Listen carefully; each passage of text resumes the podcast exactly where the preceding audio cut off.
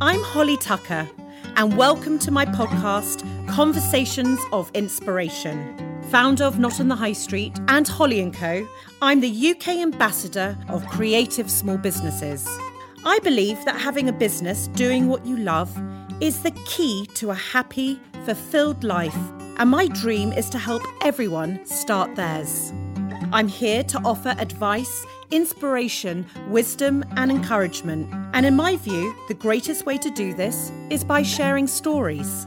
So I've reached out to all my favourite small businesses, acclaimed entrepreneurs, and those who just simply inspire me and asked them to share theirs. With thanks to our sponsor, NatWest, who have helped bring this free podcast to life. Here are my conversations of inspiration. Bow your head and let your eyelids close on down where we're going. This week on Conversations of Inspiration, I'm speaking to Sam Galsworthy and Fairfax Hall, founders of Sipsmith Gin. I travelled the short journey down the road to Chiswick to their beautiful copper distillery, where we had the most interesting and heartfelt conversation. I went into the interview knowing what lovely humans they were through the interactions I'd already had, but wanted to understand more about whether this had been an easier ride than most startup stories and why they'd taken the decision to sell their business after 10 years. And I have to say, not only did these friends who'd known each other since they were two years old tell me about that classic darkest, hardest times of their life, being the setup of Sipsmith, delivering gin on scooters, no sales, families to support, but also how the sale of their business had only made them more passionate to stay in their company forevermore. The bond these two showed and shared was truly emotional, and the fact they single handedly changed an entire industry after starting the first independent gin distillery in over 200 years was nothing short of epic. But now the toughest of times are ahead for Sam personally. And so the scaffolding, which is the love you have for your business partner, your work husband or wife, will be needed more than ever. It made me reflect on the beauty of not only founders in general, but having a business partner. The only way I've ever grown a business, and the only way I ever would. Thank you, dearest Sam and Fairfax.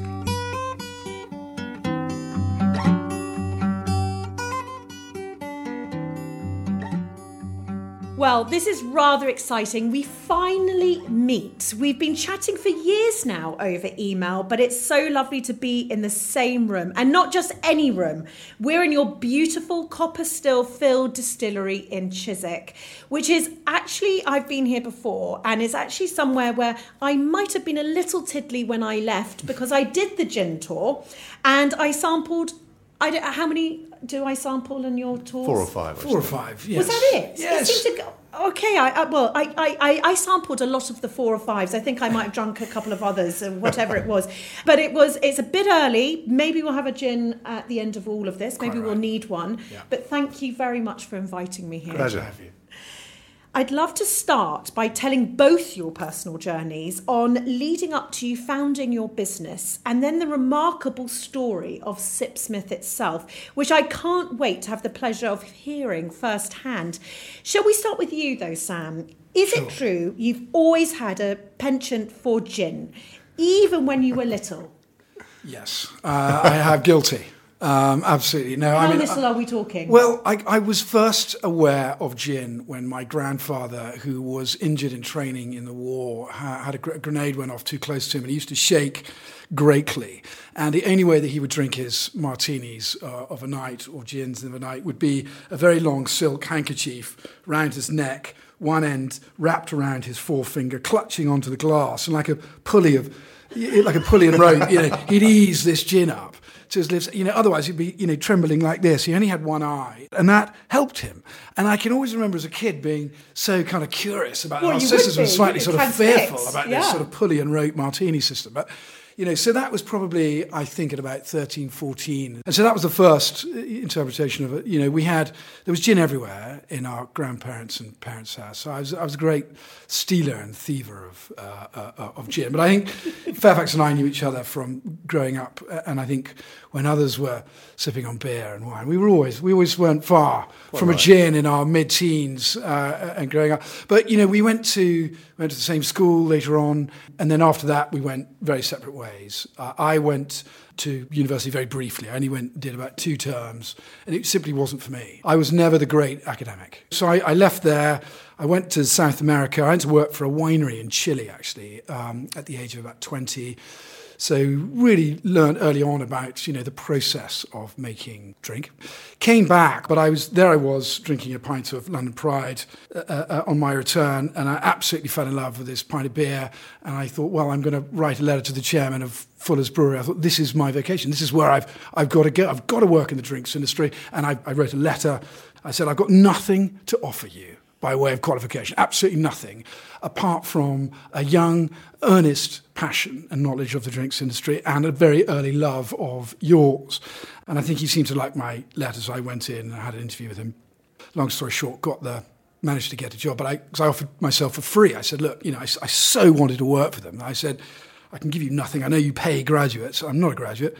I will work for free for three months. Exactly what I did. Uh, and then sort of work my way through ground level at Fuller's, through all of the different departments, all the different stuff, um, and learnt all about the different elements of a vertically integrated business like, like Fuller's. It was, it was a fascinating experience. Um, and then this amazing m- moment of uh, uh, fortune came when, when they said, Do you want to go and live in America? And I had the time of my life. This was really my university, so it yeah. was there on my own. But during that time, I learned so much about myself, about the, the, the drinks industry. But most importantly, I think, and this is, I think, the genesis of, you know, where we got together was I saw these little micro brew pubs and craft breweries sort of beginning to pop up. And they were the small was beautiful, you know, contrary to the great, you know, big and enormous Bud Miller Coors. These guys were the small uh, entrepreneurs that probably used to work for them and go, no, I'm going to do it the authentic craft way. I'm going to tell a story when I do it. And I mean, you couldn't help but get completely sucked into this a beautiful, emotional, but yet rationally very stable business model of a sort of microbrewery or craft brewery. And then there were little micro distilleries and little wineries, and there were little chocolate boutiqueries, there were uh, soap shops, there was suddenly all these small little businesses where people used their hands to make things in small batches. They were emerging on a high street that had usually been the preserve of the good, the great, the massive, yeah. and the big, heavy brand. And actually, you know, you know, consumers were looking left and right, going, "Well, actually, this is what I want to be a part yeah, of, as this small growing." And can I just ask, just going back before I go to Fairfax, but just going back to your upbringing, mm. and dare I say it was quite a privileged upbringing, but how do you think this upbringing influenced your life? And, and do you now, when you look back at your entrepreneurial journey, connect some dots? Mm. Yeah, I mean, I think I'd say we take, I think everyone probably takes a lot of influence from their parents and from yes. you know those immediately around them. And I don't think my old man did definitely did not have a conventional job. He was a, a man of uh, uh, is a man of you know many trades and tricks in farming. Uh, he's set up his own business as well in management consulting. He's uh, worked for China Clay and international business. So he's done a lot of the international stuff, which I found incredibly appealing. He's done an enormous amount of travel, which I just loved the, the, the many different strands of his life, the different roots of his life, you know, come together to create this really rich tapestry of inspiration. And, and I, was, um, I was quite enamored by, by that. And I think so that, that really set me on my journey of freedom. I think he would have loved to have seen me do a little bit more conventional stuff. I mean, I think when I t- turned to him, I said, you know, look, Fairfax and I, you know, come up with this idea. We're going to launch a gin distillery in London, and it's going to be the first for 200 years. I mean, he sort of absolutely coughed and spluttered and said, "You've got to be kidding! this is the most ridiculous idea." But he wasn't alone, of course. You know, and I think, you know, arguably Fairfax's father probably was very. Well, it was the first sort time he actually understood. For well, I'll come into my story yeah, in a minute. You but do yeah, well. That, actually, that beautifully yeah. dovetails it. And, and and the two of you were actually neighbours, and you've been lifelong friends since you were two. Could we hear your story, Fairfax? What were your passions when you were small? Well, I grew up on the beach. So my father, um, he, he was born in England, but uh, he moved to South Africa when he was three and came back when he was 18. And he fell in love with surfing. So this is in the 60s, and it was the genesis of the surfing movement. And he was actually one of the pioneers then of surfing in Cornwall.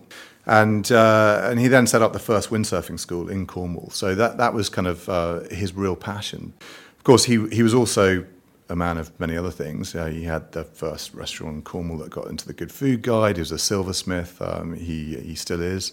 So uh, he did lots of different things, and I think that was a fundamental piece of our upbringing um, as a family. That um, it was unconventional. There was all sorts of stuff going on. There were different ideas coming around. I mean, he invented one of the first jump boards, so a combination of a windsurfer and a surfboard uh, to to wave ride, as he called it, and he toured around America trying to sell this concept that, of course, now is massive. But you know, and we were digging through um, the attic the other day, clearing out. Uh, and came across these uh, these brochures that me and my sisters were in, carrying these things sort of down to the beach.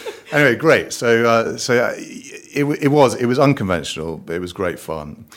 I went off to school and ended up going to university to do languages. I loved languages, and I graduated. and I and I actually didn't really know what I wanted to do. It was one of these tricky things. I think everyone sort of thinks that they're going to have this career mapped out and this path. And perhaps because of my father's massively yes. unconventional background, there was nothing really to latch onto. There was no, nothing to, to follow. And he'd actually been the first to say to us, I have an older sister and a younger sister, don't follow me into silversmithing. There's no money in silversmithing. The arts are, you know, a nightmare. It's got to be from the heart. If you want to go for the arts, go from the heart. That that's what counts. Yeah. But don't, for goodness sake, go in because you think there's a career there. You know, that is a disaster. So, and actually, it's wonderful. Both my sisters actually have ended up now in the arts. My older sister is now a silversmith, and my younger sister is a full time painter. I ended up coming out of university and, and not knowing what to do.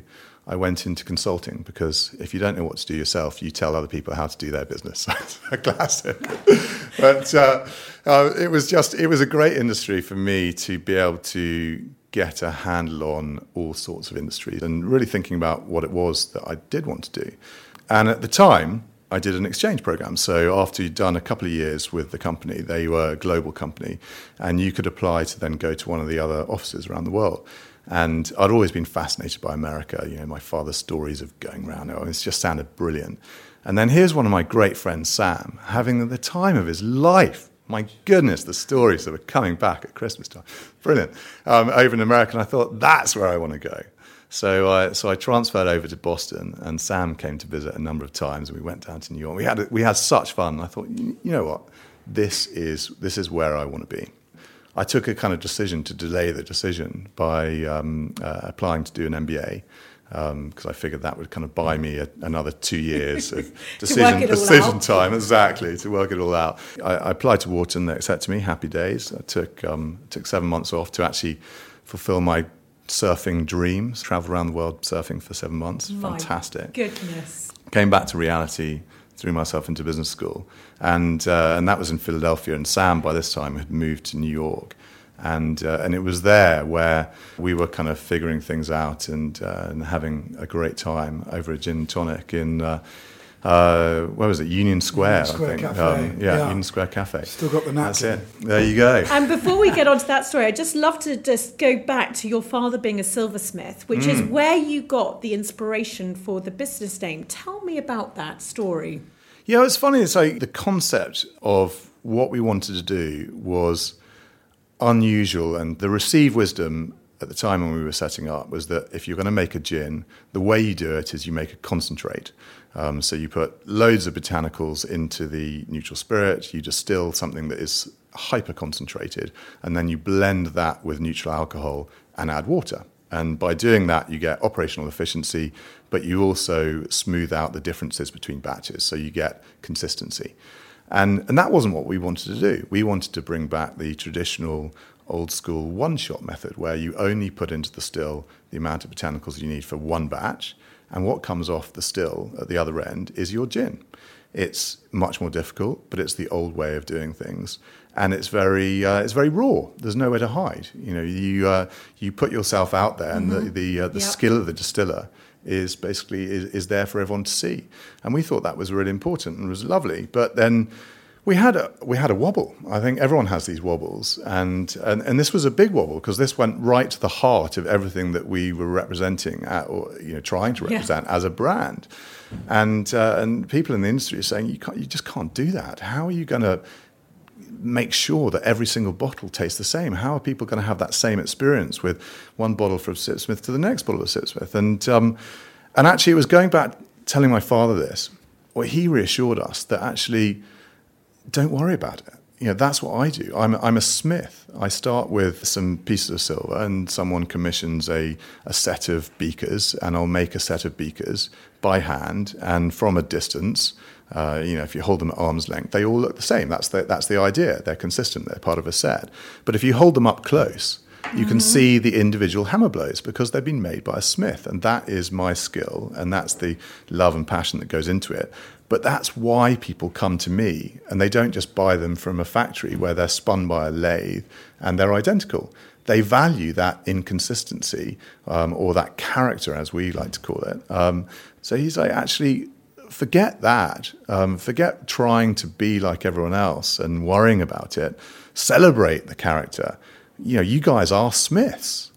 And, and it was this amazing aha moment. God, that, that's it. We're Smiths. You know, we're just Smiths of the spirits world. You know, and, and then it just became a kind of journey of what kind of Smiths are we? And we drink. And I think Smiths the brand personality kind of came out of the name as well. That's the it. word Smith is just so it's very British and um, it translates internationally.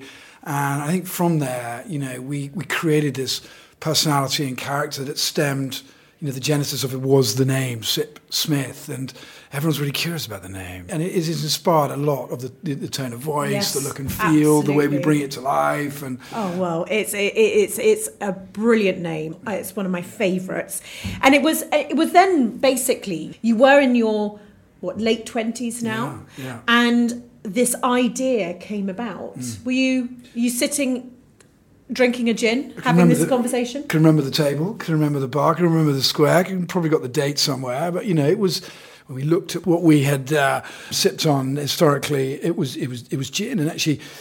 You know, there was no internet then, really. But I mean, the, the footprint of gin just didn't exist in London like it used to. It had all but disappeared, disappeared you know. And Yes. um, and then you know trips back to London, visiting you know bartenders, looking at restaurants, looking at retailers. You know, basically just going on a mission and asking people about their views on the gin category, how sort of uninspiring it was, and how staid uh, and lack of energy there, there there really was there. And um, But gin wasn't in. That's the No, other yeah. thing to remember. Yeah. Back in, in, in those days, yeah, it was. Yeah.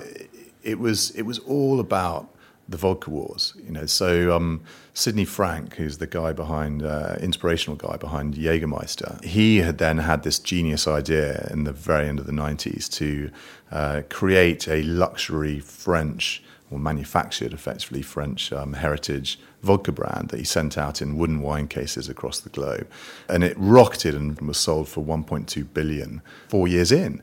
And so you can imagine it was like a it was like a gold rush. Everyone was yes. basically into uh, into vodka, and it was, um, but there, there wasn't necessarily a substance behind it. Um, it was about status. It was about how expensive is it, how how tall is the bottle, how frosty is your bottle. It wasn't necessarily about, About what was inside the ingredients and bottle. what the substance. And gin was this this liquid that Yes. um, had amazing heritage, but you know, you talk to people about, you know, we're thinking of kind of getting to gin. It's like, what that drink that your granny drank, you know, that mm. no one cares Yes. about. You know, are you are you completely nuts? That Yeah. was that was the that was the vibe. Well, you made that decision to do this. Tell me about was there was there any hesitance in terms of working together, and what were those first steps? Because I can imagine saying, as your father said, you know, you're going to start a gin distillery back in 2009. People thought you were crazy. Well, there was a long time. You know, that's the key. Okay. And, I, and I'm sure uh, you will have heard this before, and it, will, it would resonate with uh, uh, people listening that um, you have an idea, and and it. I think it's rare that you then dive in the next day and uh, and pull that trigger. Maybe maybe people do. Maybe we were we were unusual, but No, we does, we certainly we we we had this genesis of an idea and. Uh, and I think it took five years Yes. um, before, maybe even longer actually, thinking about it, um, before we actually jumped ship. Uh, so I went to work for Diageo. I figured, well, if you're going to go and work for a drinks company, you might as well go for the biggest one. Really learning about the industry and about uh, the, the, the world of spirits, um, and uh, and it was only then that after we'd still talked about this idea, and every time we met up, we kept kind of throwing more things out there, and and we started telling other people, and I think that was the I catalyst moment. It- it's funny that's because what I hear all the time. When you start to feel strong enough and brave enough Yeah. to tell other people, you're close to making That's it it. happen. You are. And I think it must have been two or three years after we started telling other people that I was at this dinner party with uh, great friends, but who unfortunately live a long way away. So we only see them once a year. And I realized I was saying exactly the same thing to him as I'd said a year before and a year before that. And it was this crushing realization that we were just talking about it. Yeah. You know, at some point, you've got to get up and do it. And, um, and it was this amazing thing where this, uh, this little bit of paper came across my desk at, at, uh, at Diageo in the Finance Act in 2006, where the uh, then Chancellor of the Exchequer, Gordon Brown, had um, been lobbied hard by the Scotch Whisky Association to um, help promote small distilleries in Scotland. And so they'd paved the way for changing some small pieces of legislation to, to help these distilleries get going. And I saw this bit of paper and I thought, you know what? That actually could be the way in. And there was a name with a phone number. So I rang him up. I said, uh, I, you know, he worked for HMRC, and I said, well, I've seen this paper, and I think it means that you would probably support what uh, me and my friend want to do, which is set up this distillery in London. And he coughed and spluttered. He said, oh, "Where did you, earth did you get my name?" Well, I said, "Well, it was at the bottom of the paper." and he said, "Well, I certainly wouldn't support it." But then he magically said, "But I probably wouldn't be able to do that much about it." And and it was this wonderful was this moment. wonderful and we just thought, moment. you know, actually, this could be it. And and we agreed to throw in our jobs. You know, we also agreed to do it on the same day. So This was crucial.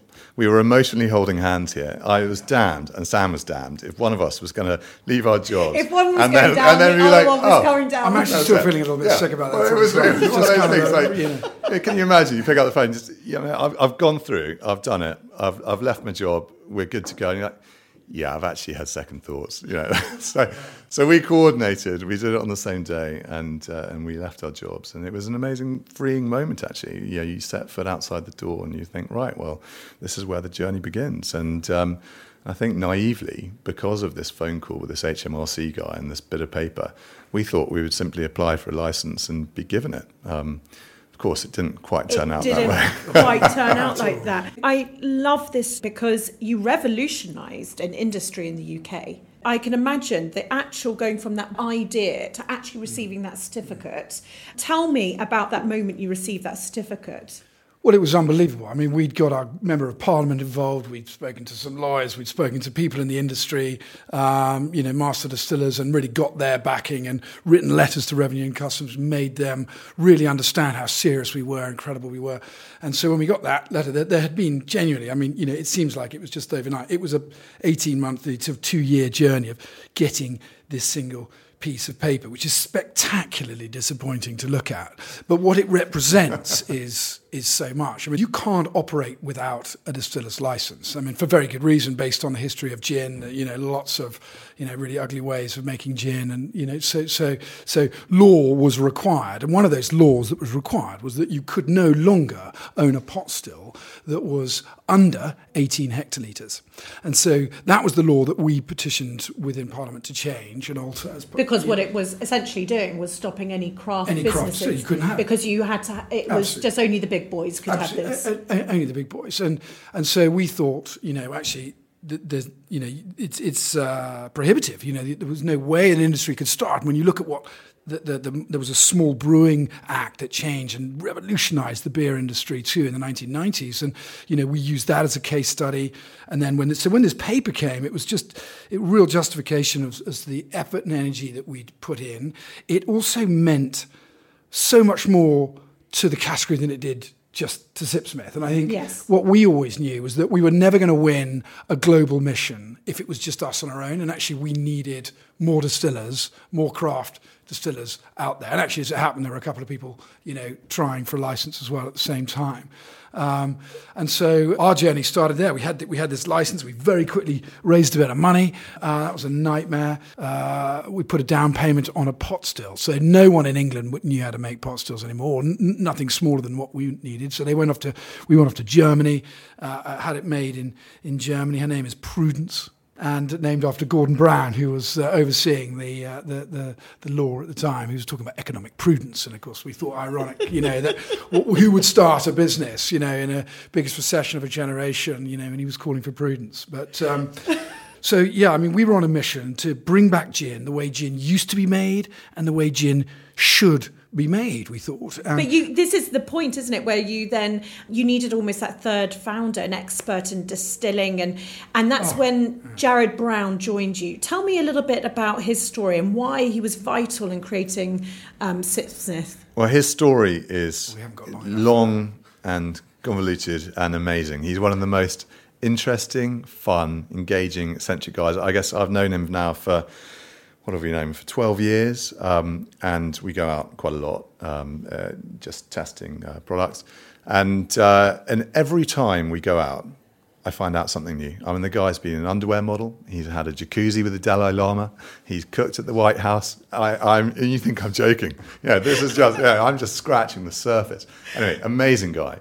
We were introduced to him by this lovely lady, Geraldine Coates, who runs a great website called Gin Time. And poor Geraldine was getting fed up because Sam and I, having had this kind of idea, were trying to make gin. So we figured out, I mean, how hard can it be after all? Well, it turns out actually it's quite hard. and we were making these liquids and we were taking them along. And at about the third lunch uh, over the course of a few months, so she was like, you know what? You guys just really need some help and I know exactly who can help you. And uh, she invited us to this uh, party at the Beefeater Distillery, um, uh, the Negroni Club, celebrating the art of Negroni, which is one of my favourite drinks.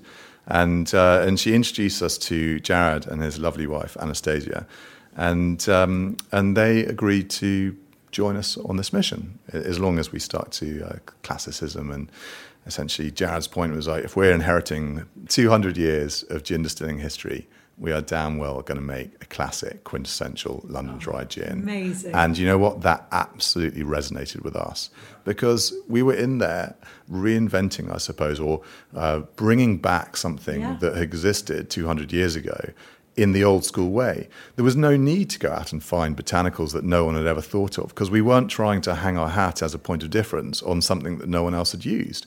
Nothing in the recipe it would be a surprise to a distiller from the 18th century. You know, that was the whole point. But um, these days, now that the, there are 450 uh, different distilleries in the UK um, and probably uh, over a thousand different gin brands, you're, gonna, you're finding things that have uh, they're trying to hang their hat on a new botanical or a new flavour or something that no one has ever thought of using. Well, of course, that becomes extremely difficult. We were very lucky in that sense um, that we didn't have to do that. Yes. We could take the classic gin recipes of old and come up with something that was just absolutely so it was a true meeting of minds. Well, yeah. it was, and actually, he he I think it's, it's still been our true north. Yeah, he's he's a pillar, absolutely. So you had all the this now. You had the expertise. Yeah. Yeah. You had the name. That you had the license. You're going through all of this, and you said that you needed to gain some funding. You know, one of the biggest barriers, really, isn't it, to businesses starting is mm. you've got all the ideas, you've got the enthusiasm, you might have the expertise, but it's actually being able to do mm. that, supporting mm. families, no doubt, along the way. Yeah. Yeah. Well, families, you know, played a played a small part in that, and um, but mostly it was mates um, friends and friends and friends, and you know that we that we begged, um, pleaded with. Am to, I right in saying you sold your houses? Yeah, we you, did. I mean, yeah. so so we put in uh, our own funds, having flogged our respective gaffs, and uh, mates and friends of friends had heard uh, or, or been tired of the story that you know of us trying to to do this. So we've got to, if this is going to shut them up and get it on the road, then we'll just give it. no, it was genuinely a lot harder than that, and I'm you know it really was. Uh, it was a real struggle to get what we what we needed. And um, but well, you also got to remember it was um, the height of this massive recession, and actually yeah. didn't help that. Um, two or three days after we'd quit uh, our jobs, my wife found out she was pregnant. So it was, it was it was extremely extremely challenging. I mean, the woman is an absolute saint. I love her bit. She is just the best, and um, she had to go through a, a, a lot because uh, we had a small amount of money that we had to eke out and, until we got the business off the Yes. ground that we naively thought would take no time at all. In fact, took, um, I think, from the point of quitting our jobs, two and a half years before we actually made a sale. Those were, I think, the, the dark days of like, you know, is this sacrifice worth it? And It's is it quite incredible, isn't it? When you look back, I look back to starting not in the high street, and unless everyone around you fully supports you, husbands, mm. wives, partners, friends, parents. You're going to rely on them for those mm. dark days because there's got to be, you know, they've got to believe as much as you do. And I remember when starting Holly and Co, one of the first things I made us do was sit in. I always remember I put all the chairs out and I got our TV I made it link up somehow to the presentation, and we sat down, anyone who would listen, and Gabby, myself, and Carrie, we did our presentation because it was almost going, okay, guys, this is Holly and Co. And um, we don't know where we're going, but we need your love and support. We need you to get it. And so, almost the first pictures I ever did was to the family, best friends, and just saying, are we nuts? Like, really tell us if we're nuts. And if we're not nuts, will you see us through this period of time? It's it's just so important. That's It's so vital. yeah. I have a very exciting announcement to make. The Congregation of Inspiration is back for its second year, and tickets are now live. After its huge success in 2018, the Congregation of Inspiration, in partnership with NatWest, has been badged the UK's most creative business conference. I'm so honoured. Providing advice and inspiration for those running a business or for those dreaming of starting one. We're working hard to create an utterly inspirational day, jam packed with incredible speakers and entertainment, life changing advice from myself and esteemed guests, but also a chance to shop, eat, and drink. And believe me, it's set again to be an Instagrammable extravaganza. But most importantly, it's going to be a chance for you to connect with your community, meet new friends, find your tribe. And I just cannot wait to take your questions, mingle with you all, and have a tipple or two at the end of the day. So, no matter whether you're an entrepreneur already on the path or a dreamer hoping to quit the nine to five to do what you love, the Congregation of Inspiration is one of the most important days to be part of. If you'd like to come to the Congregation of Inspiration 2019, tickets are now available at holly.co. I look forward to seeing you there. Each week on Conversations of Inspiration, we're running a competition with our partner NatWest, where if you are a small business or independent, you are in with a chance to win this very ad break coming up. A free advert to showcase your business to hundreds of thousands of listeners, thanks to NatWest's generosity. This week's winner is Owen O'Kane, author of 10 to Zen. Over to you. Hi, my name is Owen O'Kane, and I'm a psychotherapist and author of 10 to Zen. I decided to write 10 to Zen because I see people struggle every day of the week in my professional career. I see people anxious, stressed, really, really struggling to cope. And I decided that I would create a program that was practical, easy to use, and something that most people could fit into their day. 10 minutes isn't a lot of time. So within the program, I teach people techniques to quieten the mind, finding ways of thinking more rationally and clearly, and more importantly, re-evaluating the principles for how you're living your life because most of us don't really stop to consider what are the principles and what are the values that are driving us forward. I wholeheartedly believe that taking 10 minutes out of your day can make an enormous difference to your life. If you'd like to know more, have a look at 10 to Zen or have a look at some of my social media videos at OnoKane10. 10 minutes a day can lead to a calmer, happier you. If you'd like to take NatWest up on their generosity and be listened to by thousands of people, take that leap of faith and send in your small business advert to independent ad breaks at holly.co. We're looking for the wonderful stories that only small businesses can tell and have created more information on exactly what we're looking for on our website holly.co. What have you got to lose? Get recording. I can't wait to have a listen. Now back to Conversations of Inspiration.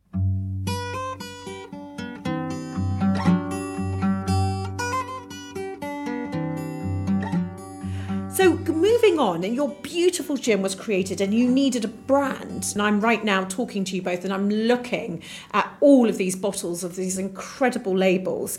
Uh, we were lucky enough to share the same illustrator, actually, Vicky, and the creative geniuses at Big Fish and Perry um, Haydn Taylor. There's a lot of meaning behind your branding and your bottles. Can you just tell me a little bit about this? Yeah, absolutely. I mean, I mean, it all stems from the name, and that comes from Fairfax's father. But you know, we we have, um, you know, we actually the, the shape of the bottle is really important. You know, we really wanted to look like you know an old school gin, and I think you know we we always you know it was Perry that basically said this needed to be timely and timeless. You know, the, the, big feature there is the swan, and that's to do with the swan's neck, where the vapor turns and has the condenser. And, uh, um, the copper is there to suggest that the 100% of the spirit has gone off our copper still. Um, and then we've got the juniper berry. And then, and then on the back, we've got the, the, the, word London. That's a really important thing. This is the spiritual home of this great gin, this, this, this category that we've regenerated. And then, and then underneath, uh, it's got this lovely Latin expression. Um, it's a cygnus inter anates, which means a swan among ducks. And I think that's just a reminder about not taking ourselves too seriously.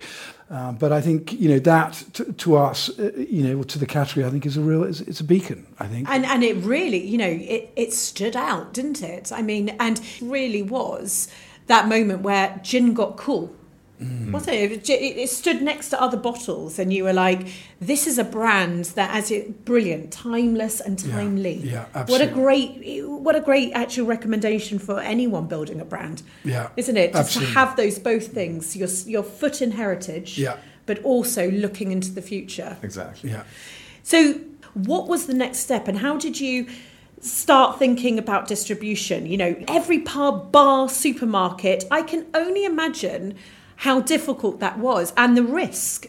Yeah, I don't think there was any shortcut. I mean, I think, I think the. I, I also have the most unbelievable respect for anyone who does this on their own. Um, it's, mm. uh, I think, one of the greatest things was that there were two of us and, and we were a team, and that actually then allowed us to divide and conquer in that sense. And um, as I said, I just hadn't had my first child and was up all night and up very early. So it was very easy to decide who was going to do what. And I was going to be in the distillery. Jared, of course, was, you know, he's super important and was bouncing around the world. So having designed the gin and, you know, showed us how to make it, effectively he was off. So it was in there, pulling the levers, pressing the buttons, tasting the liquid and making the cuts. And, and Sam had to go out and sell it. It was this wonderful balance of, right, mm-hmm. well, if someone's got to be out till three in the morning, that's you, Sam. If someone's got to be in at seven, starting to make the gin, that's me. And it worked very well. So my domain was kind of anything inside the distillery up to the distillery door. Yeah. And Sam's was everything else, the world outside. And that actually seemed like a very fair split. but it was it was great. But, but it was, you know, there was a world of stuff going on inside, right, it. as well. But but big time. Yeah, um, but we, tell me about these. Were you literally knocking on doors? Oh, absolutely knocking on doors. What we were careful about is understand. We had a sort of a bit of a four or five year plan where we knew where, what the entree, which is bars and restaurants. We knew, you know, what kind of cocktail bar and and white tablecloth and casual dining and pubs, which target accounts we really wanted to go after. And we thought we were well, sod it, we'll start at the very top, the very pinnacle. So we went to these hotel five star hotel bars, and uh, which is so hard to get into, and really daunting and intimidating places to walk into. And I managed to get an appointment with someone at the Dorchester Hotel. I sat down there. There's four buyers, two bartenders, you know and I, you know, presented this gin, and uh, and they said, uh, you know, the buyers were being very sort of pushed back, and the bartenders were going, "This is exactly what we need. It's exactly what we lack. We could be the first to bring this in. Let's do it." Okay, you know, so they brought it in. And the next day, I um, no distributor would take us. This is another thing. We went to wholesale and said, look, we've got this product. I'm about to build, I'm about to go out and sell it. We need you to go and deliver it for us. Thanks very much. And they went, no, no, no, we're certainly not going to deliver. There's no market for it. You, we, we're not taking your product. And I went, shit, this, on, we've invested money. You know, that, you know, we've got people relying on you to supply the product. No, not going to do it. And that was when we thought, okay, I'm going to have to do this on my moped and so I managed to win about 10 accounts in the first week. I couldn't believe they, they, they, all took it. Um, and I would deliver, you know, a case at a time. These guys are used to having a bottle delivered on the day they asked for it. I, I had six cases on my, on my bike, two between my legs, two on the pillion passenger, and two in the back with those string wire bungee cords, you know, driving over, you know, a, a wet, uh, you know, sewer lids. It was a nightmare. And uh, I came off a handful of times. But, you know, going in and hand selling and hand delivering product is what these guys remember still today. Really? You can go into all of our top 100 accounts. They st- every single one of them still stock us, and they can remember that through an accident, through an absolute cock up of our own doing, I got in communication and contact, and you know, uh, uh, uh, with absolutely every single person in every single bar, in every mm. single restaurant, and um, because I was out there delivering it and selling it. And then we, we wanted to get into retailers and we found, you know, the old Harvey Nichols Selfridges. And then and then it, and then we really we really struggled actually to get much further. Only because the business plan was saying, you know, don't go much further than than that at the moment. But right on our doorstep in in um, Shepherd's Bush was Majestic, um, and they had one of their big stores, which is Majestic Shepherd's Bush, and we went in there and we said, "Hey guys, any chance you could stock some of our gin?" You know, and they said, "We'd love to, but you have to go to head office." And so they put us in touch with head office, and we said, "Hi, really sorry to trouble you. We only want to be in one store. Can you be in one store? This is our story." Um, and they said, "Okay, we're actually going to put you in fifty stores." We went, uh, you know, and my moped doesn't go that far. You know, no, exactly. And uh, so, long story short, we went from aspiring to be in one. Within a year, we were in the rest of their state. But I think it was Majestic It was probably the tipping point, mm. actually, mm. when you think about. Well, it was it was it was a tough start. You know, um, we got to this point June 09. We launched with fanfare. We spent every last penny on Taste of London thank God we managed to sell some stuff there, so we got our money back. That was always our watchword. There was no mar- marketing didn't exist. Marketing yeah. had to be sales. Sales and yes. marketing they were yes. the same. They yes. were the same. Yes. We were prepared to spend some money on being at a show if we could get the money back by the end of the week, you know, in gross profit. So they had to balance out, and thank goodness it did because that was our last kind of pennies. But so we, we went in with huge optimism, and it was just really exciting. And uh, in fact, Boris Johnson, do you remember Sam? Grab Boris, Boris Johnson was walking past, then the mayor of London, and um, uh, I'm sure we're probably not allowed to say this, but I'm going to say it anyway. You can always cut it. Um, he, he was walking past, and Sam rushed out with this uh, tray of Sipsmith gin and so said, Boris, Boris, you know, you must try this thing. And he picked up this shot and he takes the shot and he goes, bloody good stuff. Yeah, Marvellous. Well, there you go. That's fantastic. Recorded so, on the day that Boris has got another job. Well, there you go. He has. Exactly. he's a man of great taste anyway. But great political taste. aspirations Prime Minister's great taste. But the, uh, so so we, we had all this optimism and, um, and, and it was it was wonderful seeing it come to life. I mean, it was just this majestic moment of uh, seeing it actually in the hands of people and, and having them taste our product mm-hmm. and and just kind of experience the brand. It was just it made you feel really proud, and you know, it was it was a wonderful high, wasn't it? I mean, it was that that is like one of the peaks yeah. of the roller coaster. Yeah.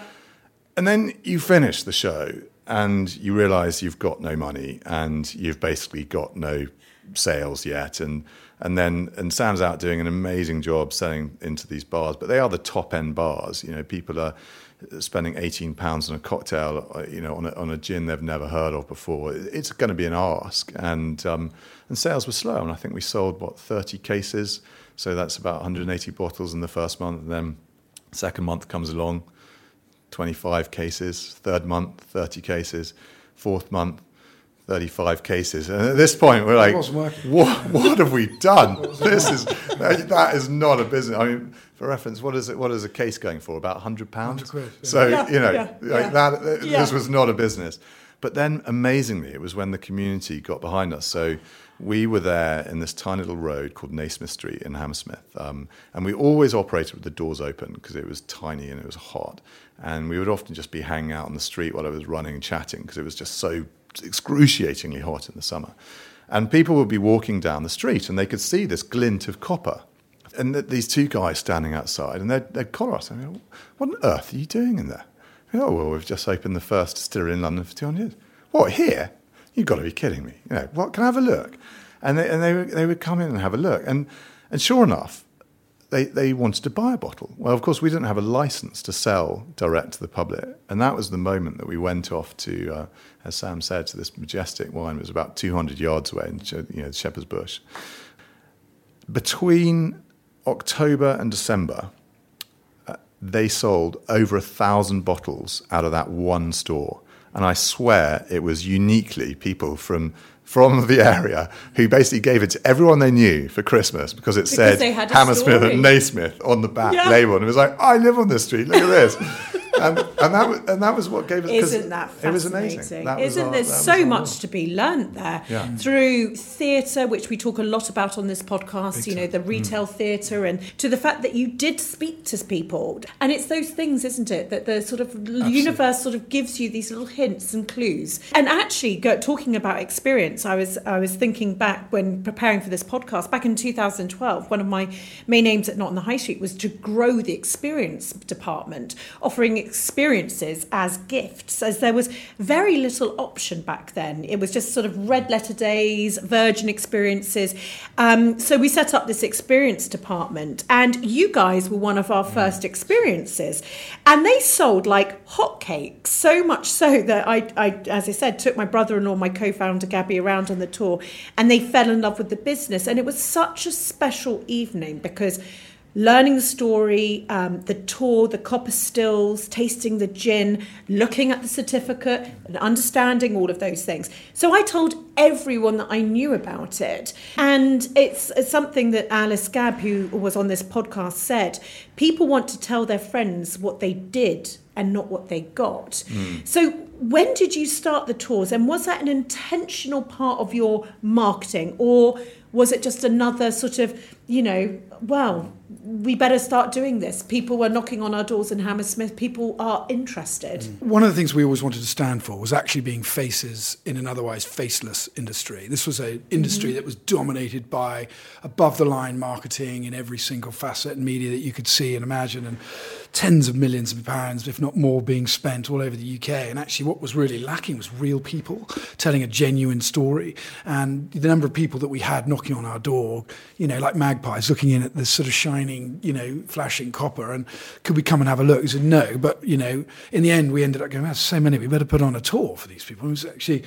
We'll do a tour, put it on the website, have a look at our website, you can have a look at the tour, and they're free. They were free tours. And um, you put on a tour every Wednesday, and there were 26 places, but only 12 people would turn up. And it was a, it was a problem, you know. Hang on a minute, we want, we want to be at capacity.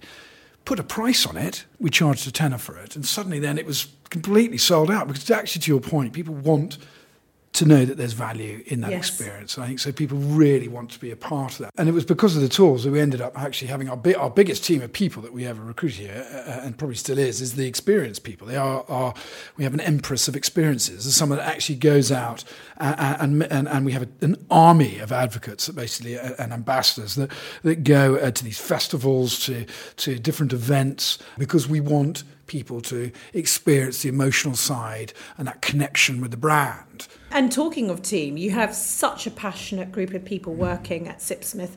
Everyone I've encountered through organising this podcast to going to your tour have been so lovely. Hiring is such a difficult and scary process for anyone who runs a business, especially small businesses. How did you hire and sort of create that team culture that seems so strong here? And do you have any advice for those who are now at that stage thinking, right, I'm, I'm going to have to grow a team? At the beginning, you know, we ended up paying people, you know, absolutely the square root of very little, you know, and so you've really got to sell them a dream, you know, but being really, tra- we were really transparent, uh, uh, but we said, you know, this is where we're going, this is the mission that we're on, this is the opportunity, you know, be a part of it. Uh, yeah, you know, if you can show me how I grow within that and my role and, you know, what development I might get along the way. And I think in general, I think that was, that was the model that we, that we went down to, to, to sort of to sort of grow. Uh, uh, and in the end, then actually, because we were the only gin brand really in London at the time that was making any noise or, or any disturbance, that actually a lot of people came to us. So we actually ended up being a bit of a beacon for for talent when they started seeing all the press and all the TV that we were receiving in the PR and, and events. You know, there was just this buzz. There was just this sort of energy around this Sipsmith. It was just a little bit out of our control. I think it, so very quickly we then had to get our ducks in a row and make sure that when the talent really arrived, that they there was a good solid platform for growth and that we could invest back into them and into the business and all that sort of stuff. So I think the I think the the advice would probably be um, make sure that you've got a really good solid base of a, of a, of a business uh, going forward and you will you know build it and they will come. I think you've got to believe mm. in it and they will come. And that's exactly what's happened here. And the other thing i think as well thinking of that um, is we never went out to recruit people from the industry um, and if you look at the average age of our team, it's remarkable. I mean, we're the, we're the granddads here, you know, well, particularly me with my white hair. But the, uh, the they they are just raw for the most part and energetic and passionate and and that was what we were after we were on we purpose. were yeah so on you, purpose on we were purpose, deliberately yeah. went for people who hadn't come from another company within the same industry that had learned this is the conventional way of doing things and this is the way it should be done. We wanted people who were just energetic, passionate, you know, a salesman who's just great at sales. It doesn't matter that they haven't worked in the spirits industry. That's not the point. You've got to do do things differently. You've got to zig when other people are zagging, and that's the only way you're going to kind of make any any headway. And that was exactly what we looked for, and it lasted that way for ages. Now, at a certain point in the in the life of the brand, we had to then, uh, and it sounds very grand, doesn't it? Life of a brand that's been around for just 10 years. But you uh, had but growth, and but growth, yeah. I'm, I'm, assuming you needed to then start to get we some had to get, yeah, the, you know, it's one of our greatest lessons is surround yourself with people who are better at doing what you do than you can do yourself. And that was definitely our mission as we as we did start to grow. Let's great, get someone who actually really understands the finances. Let's get a great marketeer in. You know these are the kind of things. Let's get someone who can actually really run ops. Um, you know you, you've got to hire at so that almost certain level. from you're saying that, that those those beginning days and I recognize it in Holly and Co. And and certainly in not in the high street it's about passion it's about energy Exactly, yeah. it's about thinking differently it's about every idea is a great idea and let's just do it. It's almost what I call soldiers. Let's just pave the way and Yeah. keep going. And it's the energy that needs to be there. And allow them to allow them to run with their ideas. I mean, yeah, and, uh, it's uh, it's one of the things that I think um, we're proudest of is that anyone on the team can come up with any idea and just say, you know what, this let's do this, and you know, and, so and it- actually, it get, allowing that entrepreneurial spirit to live within your employees Yeah. as well. And empower them. the Yeah, power of yeah. that. And then in terms of your roles did you always even through the decade still have that yin to the yang you know that sort of that balancing act? And because it's so powerful isn't it when you can actually delegate to each other? You you take what the mission is and you say right you do that you do that. Because when you come back at the end of the day so two people's jobs has been done and as you were saying for sole traders it's something to that you can lack is just having that momentum Absolutely, and I think if you don't have a partner, you've got to have a mentor. You've got to have someone to go and let off steam with. You know, Yes. uh, um, we we're aware of each other's blind spots and edges, and and that is, and having And grown up together, grown up I think there's a lot of that. You know, you know, make no bones about it. And I think you know, Fair couldn't and wouldn't want to do what I do, and exactly the same with what he does. And I think that's why we are a, a really great force, uh, you know, within within the team. And I think we're going to be here for a, for a very long time as well. You know, I think that's you know that's key. I think with that founders sort of umbilical call to the to the business, whether or not we're at the driving seat in the helm, you know, in decades to come, but we're loving it. We've got an amazing team of people. The brand's in great health, and um, you know, we're in a, we're in a really good place. And tell me, we were touching on this before, but you know, you were two guys who loved gin. You wanted to bring this back. You know, there's there's a purity in it, and you must see people wanting to emulate your success. But tell me about your feelings of the founder role. I think the fundamental, most important thing uh, for the founder role is as a, um, a, a custodian of culture. The culture of a company has to almost by definition come from the founder. And especially if it's uh, just one person then it's that the, the way that company works and operates is going to be an extension of that person's character and, and, and the culture that they bring. And I think that's one of the strengths that we've had is that yin and yang of different uh, uh, opposing mentalities um, or complementary mentalities that have created a, a unique culture. And every business is going to have its own culture. But then as the as as the business has grown, that culture has been has been challenged, and uh, and as as you get more people in, um, uh, and factions are created, and uh, people wonder what the culture is. I think it's the job of the founders to be there as um, as those custodians and really remind people why, why you started this business, what mm-hmm. you're going, what the mission you're on is, and what the point is. You know, because it, obviously it has to be more than just about making a few sales. Otherwise, you would never get people to join you on the mission. And how do, how have you kept your relationship? So you've known each other since you were two, but it's like a marriage, isn't it? Mm. Uh, you spend a huge amount of time together. Immense, yeah. that, tell me how you now, after this time, after 10 years, keep that alive. I think we're very different. We do very different things, but we believe and trust in each other so much that it's just, it's an incredibly organic relationship. You don't have to think twice about what's going to get done. You know, you can second guess what he's going to do. I actually know what he's thinking right now. Uh, uh, so I'm not even going to. We spend more time together than our than our wives, and and uh, uh, and that is uh, that's an astonishing feat. And I think. Um, I wouldn't have changed it for the world to be where we are today, which is you know, in, in a really cool place. But um, it's a awesome experience to have gone mm. through this and you know arguably we're only halfway on the journey but you know to go through this with a great mate doing it together and you know we have we have said all along together that you know thankfully isn't it great and how appreciative we are that we have each other because it would be an incredibly lonely place you know and I listen to some of your podcasts and I hear some of the people that do it alone mm. you know and and I go there and I go shit thank god I got Faff, you know, to go through what she had to suffer, mm. or, or mm. wouldn't it have been amazing to have had the high with someone else? What, yeah. what he celebrated. So you know, it is. Um, there must be something in there for as a kind of um, uh, as a guide or an aid to other people, because I think the the power of that relationship and what makes it special, and what makes it work, is when you know each other so well that you don't you don't criticize someone for their weaknesses. Um, you know, Sam knows when I'm going to do something wrong, and has probably, as he says, like, realised that that's going to happen before I, I even do it.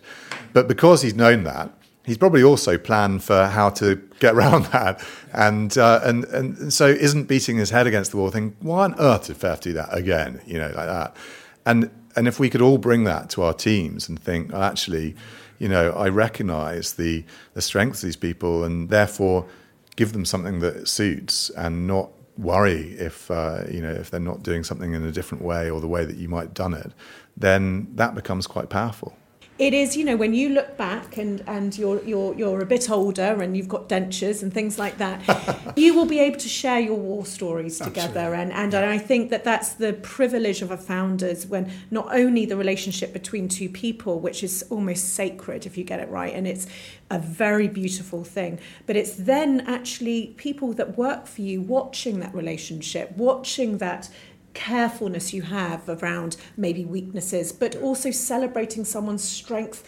outwardly. You know, there's no ego about it. It's actually your wonderful moment is my wonderful moment. And if you can get that within an organization, wow. You know, that's when people start powerful. working all through the night for you. That's when people, you know, have your back and it's just an incredible thing.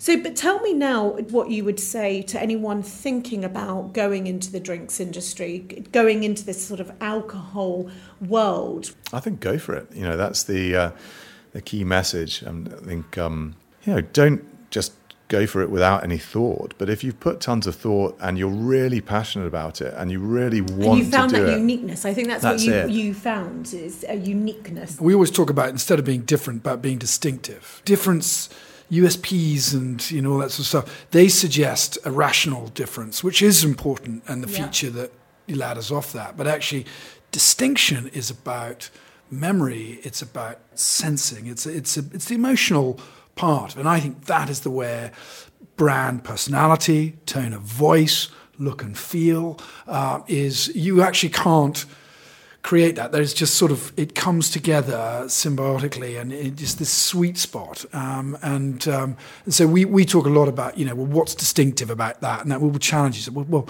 why is that so distinctive? There is to us a distinct difference between different and distinct, and I think. Um, you know, it, it really sets it apart. And that, that I think is when, when we do something at Sipsmith, we always talk about, you know, no half measures. It's all about making sure it's done with memory in mind, with making sure that that connection with that consumer or that group of gin and tonic drinkers is it stays with them for, for, as long as possible. That might be the look and feel of the ambiance, the music that's played, you know, where it is, the setting. That is what it's about. We are in an experiential world now, and you know, people need that emotive, evocative, distinctive moment to take away with them, and that is what that's where the heart comes from in mm. branding. Yeah, yeah. and if I may, I wanted to touch on you were recently bought by Beam Suntory, a Japanese spirits conglomerate, who also own Jim Beam and Maker's Mark. But you're both going to remain at the helm, and gin will be in your lives forever. You'll be doing what you're doing, and you've made sure that it's going to be distilled in Chiswick. If I may, can I just ask the reasons, you know, why that was a choice? And I think sometimes, you know, speaking to Richard from Innocent, you know, there's, there's this thing, isn't there? And, I, and just recently speaking to Mark from um, Lush, you know, there gets to a point where, you know, founders aren't, you know, supermen and superwomen. Mm. You know, mm. there are points where you need to either de-risk and you need to be able to say to your partner who's lived off baked beans forever, you know, uh, by the way, this th- th- there was a reason for all of this. Yes, yeah or you need to be able to say, I just can't do this bit. We've managed to get this far, but I can't go to the next thing. And I think this word, you know, exiting or selling has become sort of like this sort of dirty thing. You know, yeah. that you should be ashamed that you're not going to be 95 um, and and still on your moped, sure. basically. Yeah. You know, that's what they were. So tell me mm. what that decision, why that decision was made. For us, it was all to do with international growth. And right at the beginning, the, the vision for this brand was to create something that would still be around in 200 years' time and available in all four corners of the world. And, uh, and that's what drives us to create something for, you know, it's a legacy for generations that is a beacon of gin around the world, representing the origins, you know, the reference point of London dry gin. And that brings its own challenges because that means you have to sell beyond London, beyond the, the shores of this country. And we had an amazing um, small board led by an inspirational guy, Rupert Hambraze, but fantastic, real supporter of small businesses. And we made a commitment to them. Um, this was going back about four or five years that. Uh, we were at the time, I think, 70% um, uh, UK business, 30% international. That within three years, we would be 60% international, 40% UK, and still be growing gangbusters. That was the commitment we said to the board. That was it. We easy. came back. Oh, oh, easy. Oh, no, no, no. It's good, isn't it? You write things down, yeah, yeah, and it's like, look how we easy will make that it was. So we checked in with them a year later. I said, "Well, boys, how are you doing?"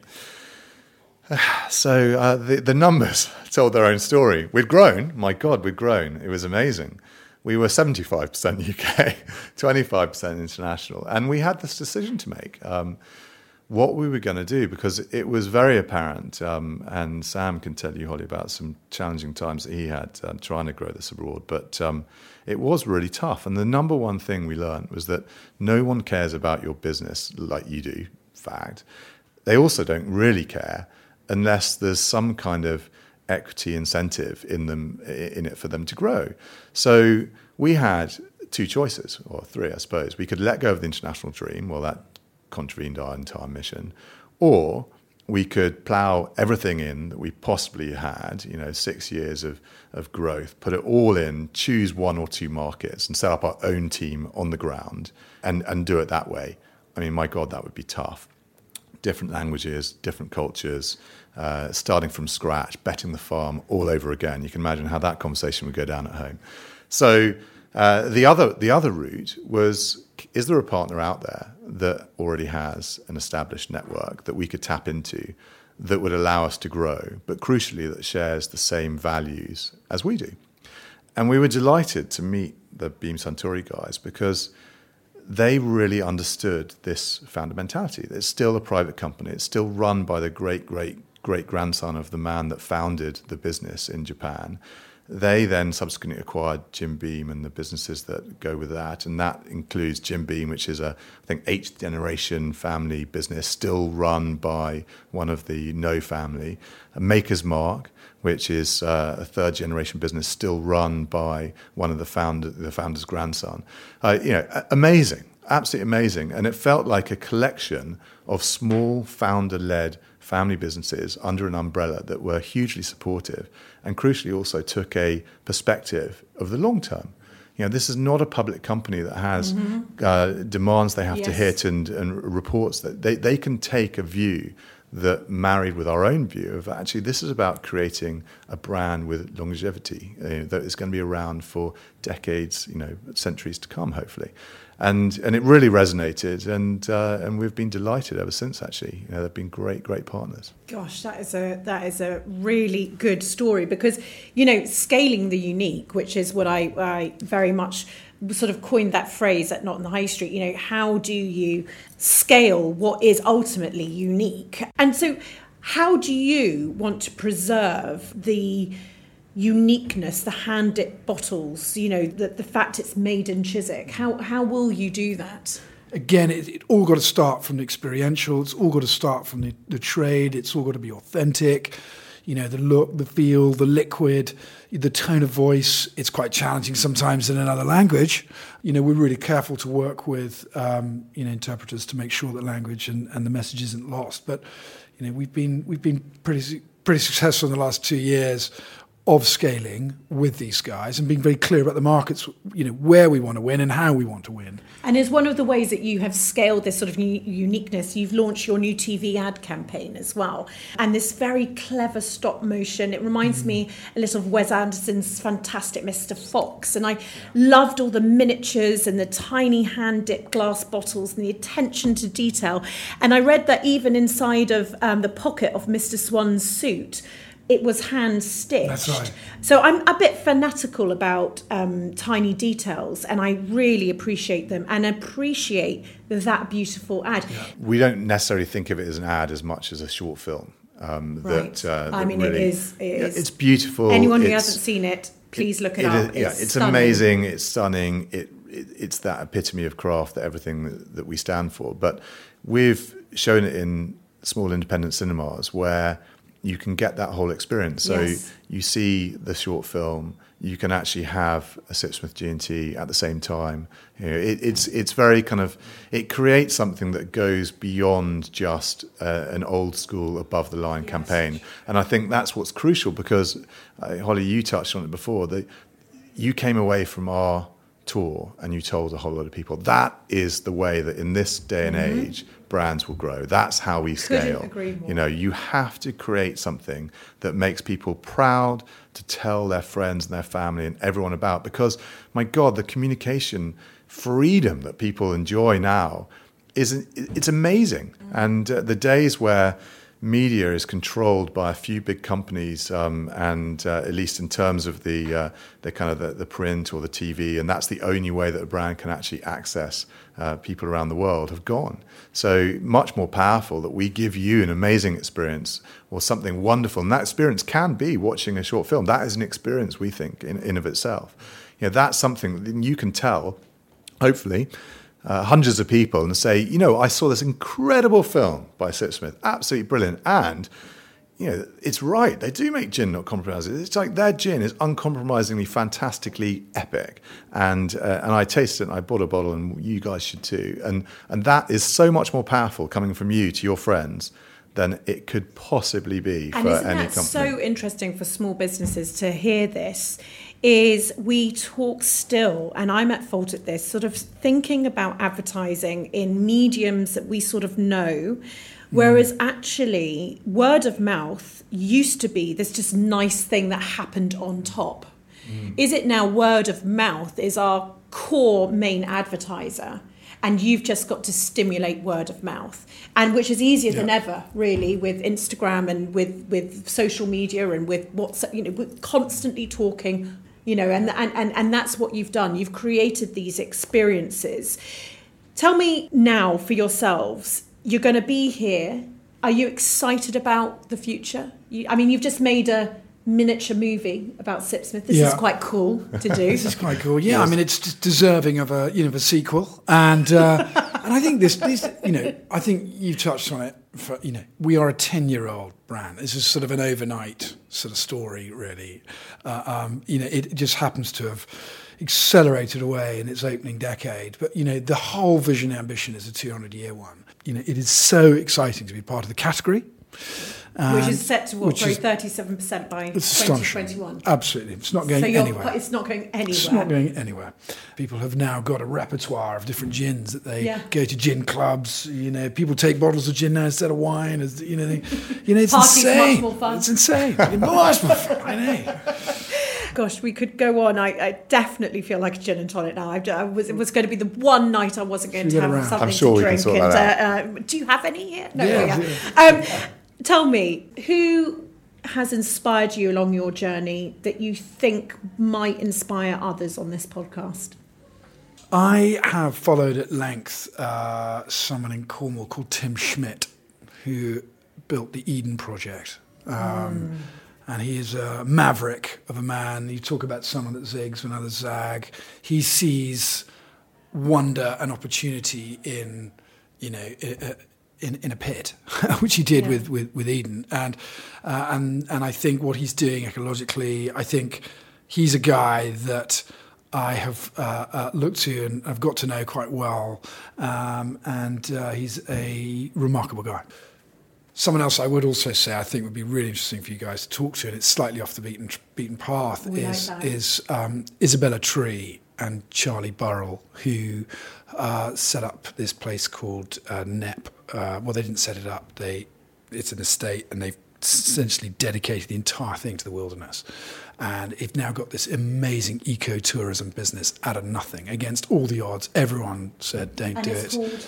It's called Knepp, uh, K N E P P, and they wrote a book called Wilding, and uh, it's just amazing. Uh, and it's a real business now, a really exciting fledgling business, in ecotourism is very exciting. So that would be my two that I would think. that- Gosh, good recommendations. Fantastic. Gotta- Well, I, I, m- mine are probably, I've probably made it quite clear already. I mean, my inspiration came from much closer to home, from basically my father, the silversmith and entrepreneur and do everything kind of guy, because it, it is inspiring seeing that in your family, and uh, and I think uh, I was very lucky in that respect because it's very um, it's very liberating to have someone that you uh, intrinsically have so much love and respect for, embodying just pursuing different things because they believe in them and because they're fun and because it's just the right thing to do.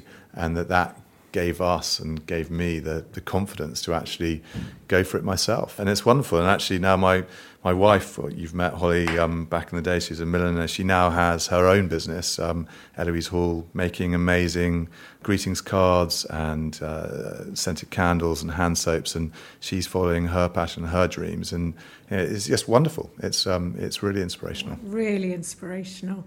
And I end these podcasts where I ask, you know, if if if what we're doing is being basically on a roller coaster ride permanently, um, and we have really big highs and absolutely crazily big lows, jointly, would you say what has been your collective low? Gosh, the collective low. Uh, certainly, I, I wouldn't say jointly. I know Sam has own, his own very personal low, which I'll let him speak to um, regarding some of the international stuff. But the, um, I, I think it was just those early days. Yeah. You know, I, it was really challenging. We'd put so much in financially and emotionally, and then to not really see it coming together. And I'm sure there are people out there listening thinking, God, that's crazy. You know, actually, that happened pretty quickly. If it was only a few months after you started selling that it took off, but it felt like an age, and it felt it was so crushing because you believe in something so fundamentally in order to take that leap, and then to have already gone through that super painful two and a half year period Well, I was between going to say, leaving it's two and a half jobs. years yeah, to sell a few cases. That's it. Yeah, So, it- um, it, it, was rather a long yeah, time. that, wasn't it? that is. It, I always think of it as like, well, it was just June to that, but you're right. Yeah, Yeah. it was. It was the lead in, um, and and that was definitely the um, the crushing Hair blow. But the Yeah. the experience you had internationally. Well, I had a couple. I mean, you know, I went to go and live in Spain on my own to try to bring the Sipsmith to life over in Spain, and um, it was a nightmare. And I really did not enjoy being away from the team. I felt completely dislocated from Yeah. Fairfax, from the team. I didn't know where we were. I, I just, I really wasn't very happy. And so that was on a, that was a truly personal low. I think another low was when we grew at such a pace. We ran out of space in Nasmyth Street. We moved to Chiswick. So within a month, we had doubled the amount of people that were here. And don't ever underestimate the cultural impact that has if you still remain solely and uniquely focused on sales targets, you know, and uh, and forget about the cultural piece and the human side. The, the human side, and I dare I say it, I did, and as a result you know, I felt an immense low when the team came and said, you know, this is this is crap. This is not working. You know, we, you know, and you know, I took it incredibly personally uh, about how we were leading the business at that time, and we really took ourselves out. We weren't celebrating success. We weren't doing anything. I think I think mentally, it really it was a real blow for me, and and I know you took it pretty hard as well. But what we decided to do, we turned it on its head. We turned a problem into an opportunity, and we actually took the whole took two days out of the business and we went and, and took this house down in Somerset. We rented it for two days, and we had the whole team. Some people's first day, first week, first month. You know, we had activities in the morning, and then we all had these dinners, and, and the whole thing got a little crazy. But it was, um, but it was just that moment of regelling, of reconnecting, and I think it's about pausing sometimes and just looking behind you and just saying, guys, we've we've done a killer job here. Let's just all pat ourselves on the back have a drink or not, you know, but, you know, exercise our right to pause and just go thumbs up, well done. And let's continue to remind ourselves that because I think there was a time that we just took ourselves a little bit too seriously. Mm. And, and that was the point when we introduced a minister of fun. Uh, yeah, so and they still they still here. Oh, so now we're going on to our greatest highs. It's got to be hiring the minister of fun. Yeah. the thing the thing about the highs and hopefully this will resonate with other people out there, is that every milestone you create in your mind, or whether you write it down, or whether you talk about it, or whether it's just something you know you, you're holding on to personally, it, when you reach it, it's a mini high. But it's crazy. It's like for us growing this business and uh, and with all the team around us has been like climbing this hill where each time you think that that's the milestone you're going for and you think that's the kind of the peak that you're aiming for and when you get there there's going to be this huge high. And yes there is. But my god i bet you you know everyone will say the same thing. Before you get there the minute that you know you're going to get there you can actually see the real peak and it's just a false peak. And that's not to say that that milestone isn't an amazing high. It's just that you've already got your eye on the next one. Whether it's some of those some of those peaks have only been weeks apart some have been months apart but there's been so many amazing milestones that we've hit you know, jointly with the family, with the team along the way. That it's just been uh, it's been amazing. Wow, it's been an utter pleasure meeting you both, and I knew it was going to be because the team have been so wonderful. You know, it's just astounding to think you've taken this sort of dying industry or an industry certainly that was in need of such help, and you have taken this amazing industry and you've turned it on its head. You've inspired so many people. Um, it's officially the nation's favourite spirit, um, overtaking whiskey. Um, and it's crazy to think that you've affected British society. And, you know, there was two guys, you know, that possibly were going to talk about it for a lot longer and you ended up just doing it. And so you're such gin visionaries, I would say. but huge congratulations to you both. Um, I wish you all the happiness and success. I'd love to remain even more in contact because I just think our worlds could definitely collide more. And I would absolutely love that if that was the case. Thank you. Delighted. Um, so I would love to now hand over because it's that time of the podcast when I ask the founders to write a letter to their younger selves. And I don't know what you've written. So who would like to go first? I will, because mine is inevitably going to be shorter than Sam's, as is our relationship. That's the way things work. I'm short and to the point. So Over uh, to you, Fairfax. Why don't I go first and then follow Lovely. on Sam? So here we go. Dear Fairfax, I'm going to cut to the chase and give you the good news. It all works out well. Challenges have a way of resolving themselves if you keep plugging away. So don't lose heart if it's tricky. And remember, you make your own luck. I'm not going to highlight all the good choices you make. You make them. Happy days. So go with your gut. Nor will I point out the things that are going to go wrong or the poor choices you make along the way. As it turns out, the things you learn from these inform other great choices you make later, and it would be a shame to change anything. So don't sweat it. That said, when Amy suggests getting up to dance on a table in the restaurant in 1998, best just say no. You're going to read a great book when you're 18 that says, In the sunset of disillusion, everything is illuminated by the aura of nostalgia, which I think basically means things have a seductive way of looking better when you look back. Don't get caught up in that. Enjoy what you experience, but don't dwell on it. Keep moving forward, safe in the knowledge that there are always new, fantastic things ahead of you. But realize too that all goes pretty quickly, so don't be in too much of a rush to dash on. From time to time, you won't regret just taking the time to really savour the moment. My last thought for you put people first. They matter more than anything. You won't get to where you're going to get to without surrounding yourself with people that you love that are better at what you do than you are yourself. And none of that, frankly, will even matter at all if you don't put your own family before everything and make sure that they know that every single day. So relax, have fun. It's going to be a great ride. Much love, Fairfax. It's two letters. I can't believe it. I'm going to have two times. oh, so lovely. So lovely. Thank you, Fairfax. Pleasure. Thank you. Dear Sammy G, here's something you're not going to read every day a letter from yourself 20 years from now. Madness. Do with it what you will, but hopefully you'll take a nugget or two from it. But what I hope it won't do in any way is change the course of history. As from where I'm sat now, life's pretty damn good, and the journey you're soon to undertake is a spectacular one. I would say I hope this finds you well, calm, and in good spirits, but I know that you're none of them. You're enjoying life in all the wrong ways, you're anything but calm, and as for the spirits, the good news is that while you're not actually in good spirits per se, I suspect you're knee deep in a martini now, you're about to embark on a mission to reinvigorate an extraordinary spirit, gin, in a world that doesn't yet know how much it really wants and loves it. And that's going to lift yours in an unimaginable way. So, having dodged bullets, jumped hurdles, used most of your nine lives with the accompanying scars to prove it, I'm in a pretty good position to be able to give you some of the wise counsel. But I'm going to leave the truly businessy like lessons to Fairfax and his younger self as I can sense that you're more in need of the basic, softer life lessons first. As a start of a 10, two things you need to get a grip on firmly and quickly are both perspective and resilience.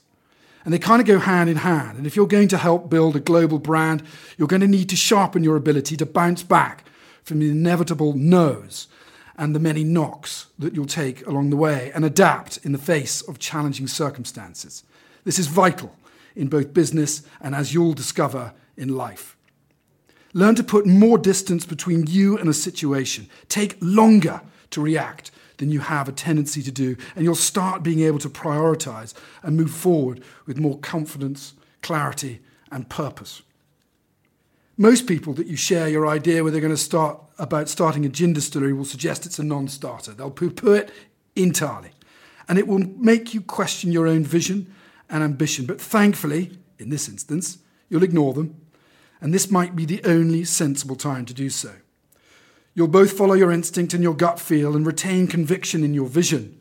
But always remember, going forwards, to listen to the dissenters, as more often than not, they have something deeply relevant to say, however contrary to your chosen route it may be. No matter their experience, they have perspective and reason to challenge.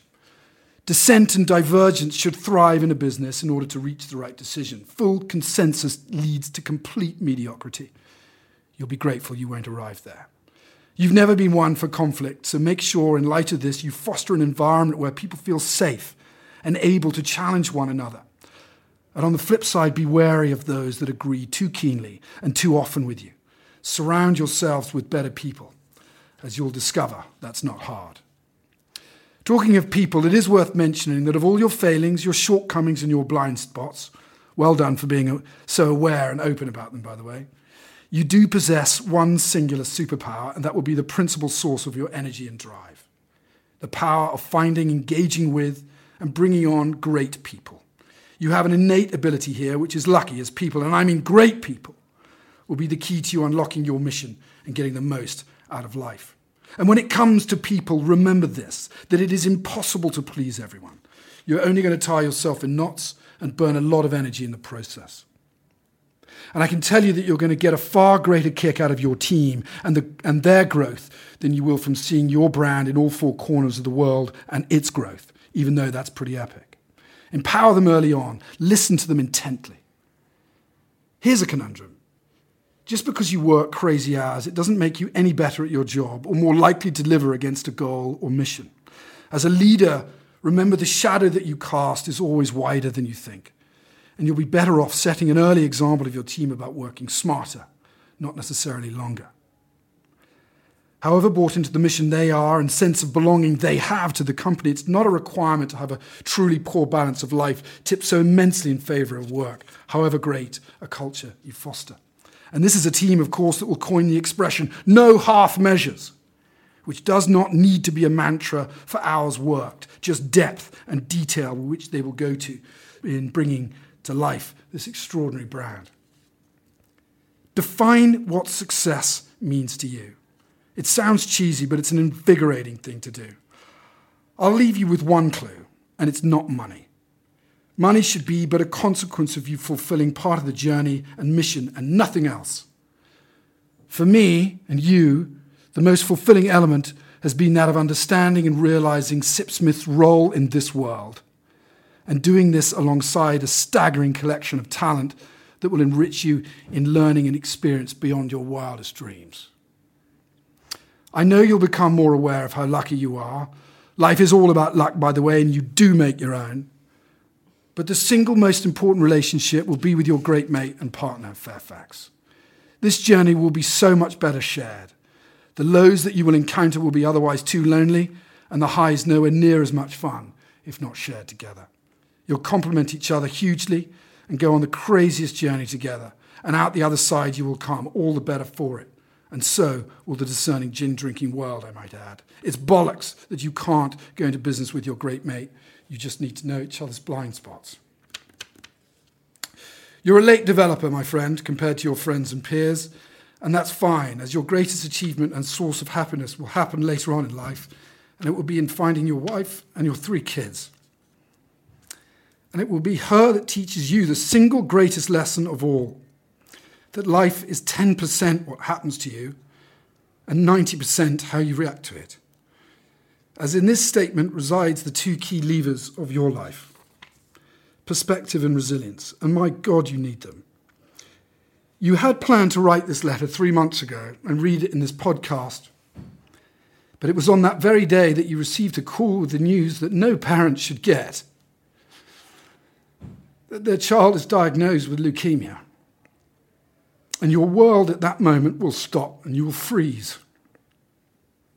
Hearing only white noise, seeing only in tunnel vision, and try to process what this means and feel unutterable helplessness.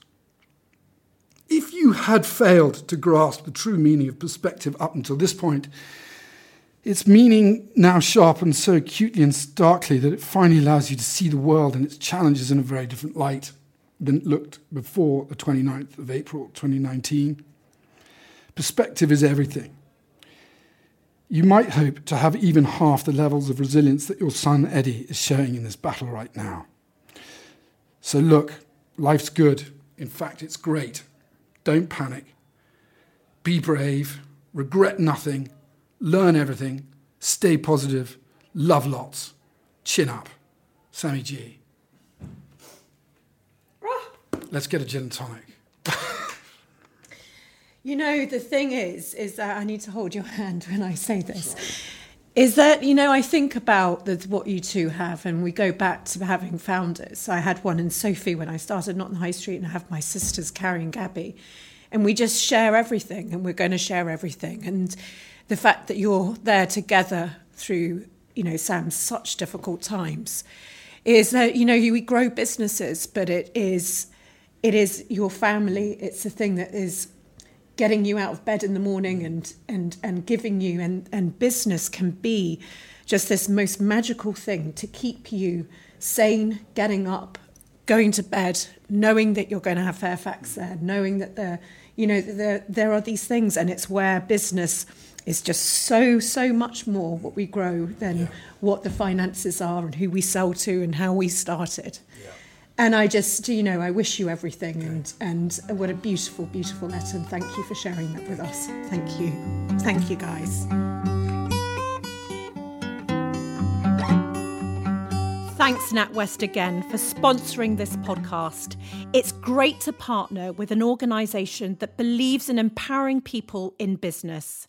That's why they developed the NatWest Business Hub. It's full of information, tips, and insights to help business owners meet their goals. Go to natwestbusinesshub.com to get started. Thank you for listening. I hope you enjoyed this episode of Conversations of Inspiration. I want as many people as possible to believe that they can build a business doing what they love. So, could I ask a favour? If you like what you're listening to, would you rate, review, and subscribe on iTunes, Spotify, or your favourite podcast provider? It will help others find this podcast and may just be the inspiration they need to follow their dreams. Bow your head and let your eyelids close on down. Where we're going, you won't need to bring your frown. You will find that all the things that I have said will come true when you are lying in your bed. And if you want your friends to come,